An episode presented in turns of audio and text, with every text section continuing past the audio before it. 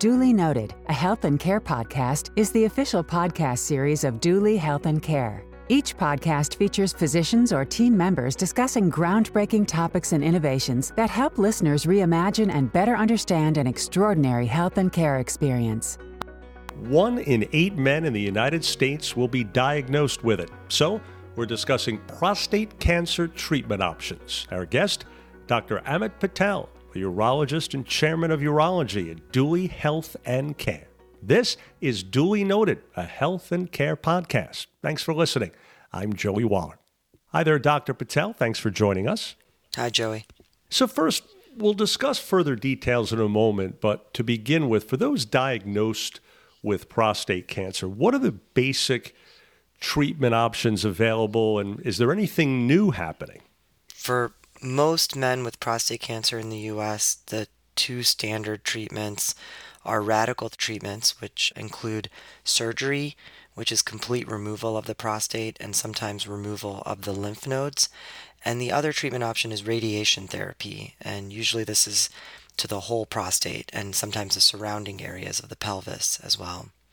Some of the newer things that are happening in prostate cancer world today are the emergence of focal therapy and this is very similar to a lumpectomy for breast cancer. So we are now, with better imaging and better diagnostics, better biopsy techniques, we're able to select certain patients for focal therapy where we're just treating the area of the prostate that has the cancer and really sparing the surrounding areas and the, the rest of the prostate. And this is really an appealing treatment option for select patients because it mitigates the side effects that you get with radical therapy. So, speaking of those options, which of those is best for what type of patient, depending upon their basic circumstances? So uh, it really depends on their cancer location and their cancer type. So if we have a patient that has an aggressive cancer, they may benefit from radical treatment options, including surgery or radiation. Now, when you're looking at ideal candidates, if you're a younger patient, you want to have options on the table in the future in case this aggressive cancer comes back after treatment. And so, in general, younger patients that may have aggressive cancers lean more towards surgery as their treatment option because they can always have radiation in the future to salvage any cancer recurrences. A lot of times, the elderly population will decide to choose radiation if they have aggressive cancers or need whole gland treatment because it is easier to go through. Surgery may not be an ideal situation for them depending on their other medical conditions. And it's a walk in, walk out type of treatment for them. So it makes it easier for patients to get to their treatments. Gotcha. So, how do those treatment options vary in terms of both effectiveness and side effects? Between surgery and radiation, they are generally effective for treating prostate cancer almost at equal rates, and it depends on the type of cancer you have. But the side effect profiles are very different. For surgery, the three main side effects that I talk to patients about, which are functional side effects, are the loss uh, of the ability to ejaculate. The second side effect is urinary incontinence, and this is leakage of urine when you cough, sneeze, laugh, strain, sometimes go from sitting to standing. So these patients would have to wear pads or diapers, and there's to a variable degree they recover completely, but not all patients do. And then the third side effect is erectile dysfunction.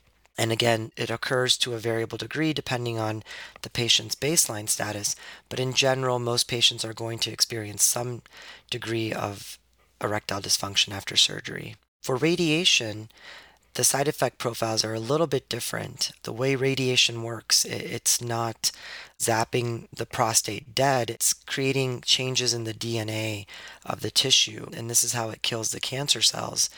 But there are some side effects to the surrounding tissues when you radiate. And although radiation has gotten very precise, there are effects on the neurovascular bundle as far as the vascular system. And so you can still get erectile dysfunction to a varying degree, but it occurs a little bit later after the radiation is complete.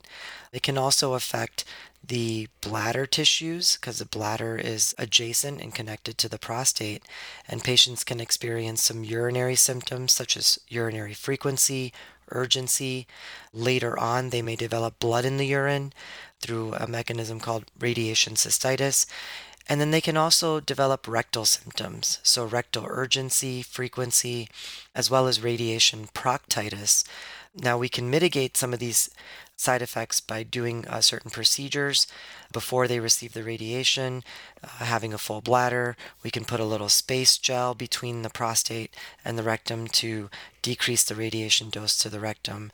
However, that's generally the two main differences between surgery side effects and radiation side effects. And so when things like you mentioned there, incontinence, sexual function, when those things are at stake, how important would you say it is for patients to consider those side effects before choosing which treatment might be best? Yeah, Joey, that's a really important consideration for patients. And these are the things that they discuss with their doctors firsthand. And these are the main side effects that we talk about. But patient preferences are certainly considered. Their expectations are important, what they're really looking for. Some patients may say, I want the prostate cancer out of my body and I'm willing to deal with these side effects. Others are looking for quality of life aspects being a priority and managing the cancer in other ways. And so I think having a really thorough discussion with our patients, understanding what their needs are and what their priorities are, is equally as important to discussing their prostate cancer and prognosis with them. Yeah, so certainly a lot of things to balance when coming up with a treatment plan. So, besides those side effects, doctor, what other considerations should patients keep in mind when evaluating those options we're talking about? So, I think with the radical treatments, depending on the cancer type, looking at potential salvage therapies is important. So, uh, I mentioned earlier that if you have a younger patient that has an aggressive cancer, you want to consider what are my next treatment options if I need them. Unfortunately, none of these treatment options can offer a 100% cure rate to everybody. And so we want to keep contingencies in mind. And again, for surgery patients, you always have the option of receiving radiation therapy uh, afterwards to salvage a recurrence.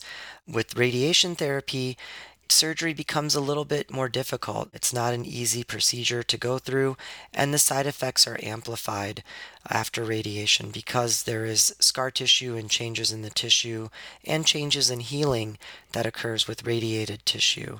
And so I think when we're going through these options with patients, we also want to consider what would be the next steps if needed.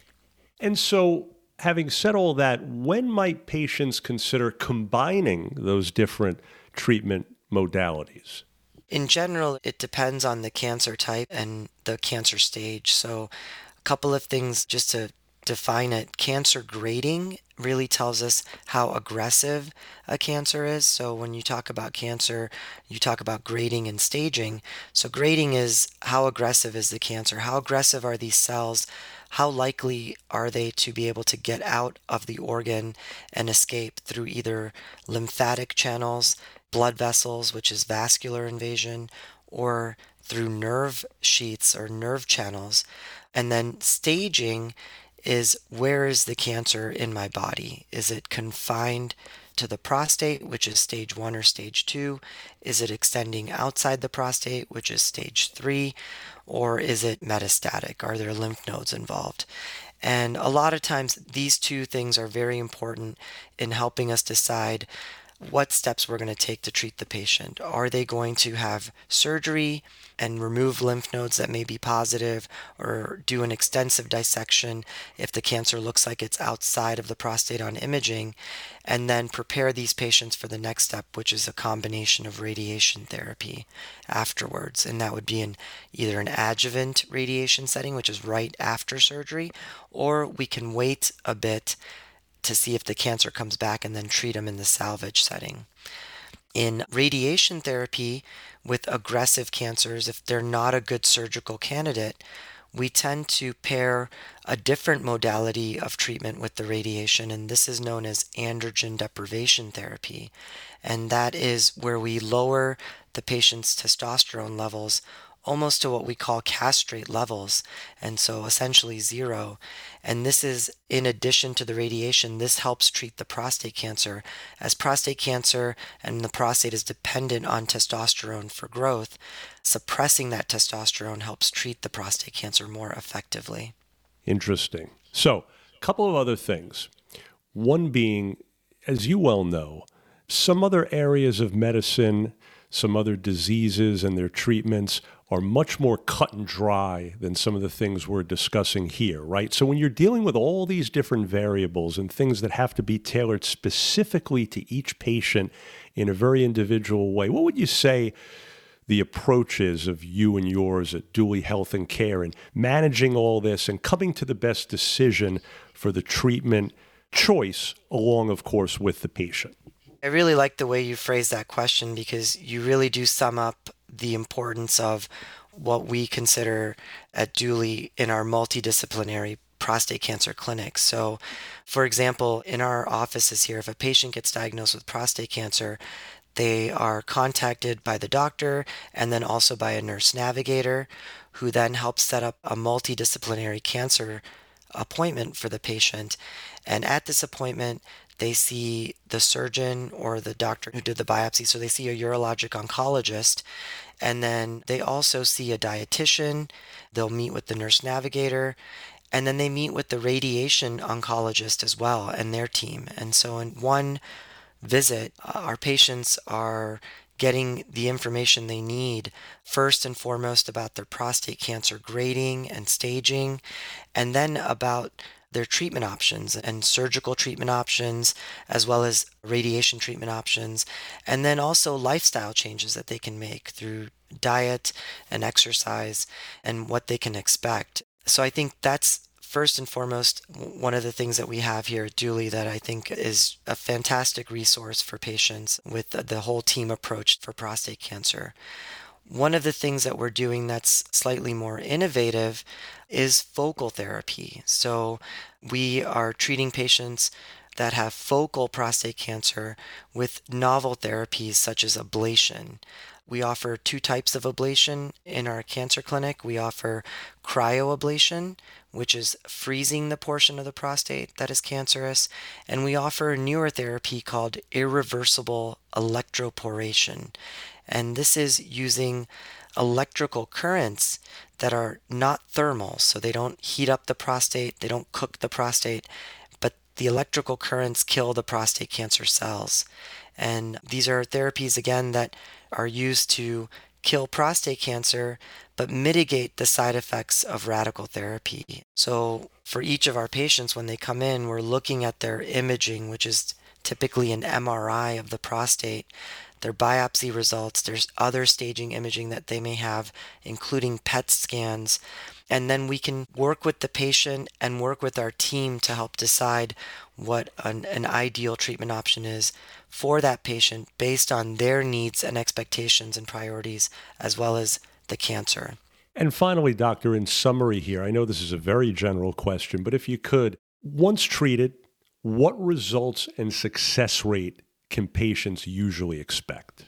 So, in general, most patients with prostate cancer have localized disease and very high cure rates.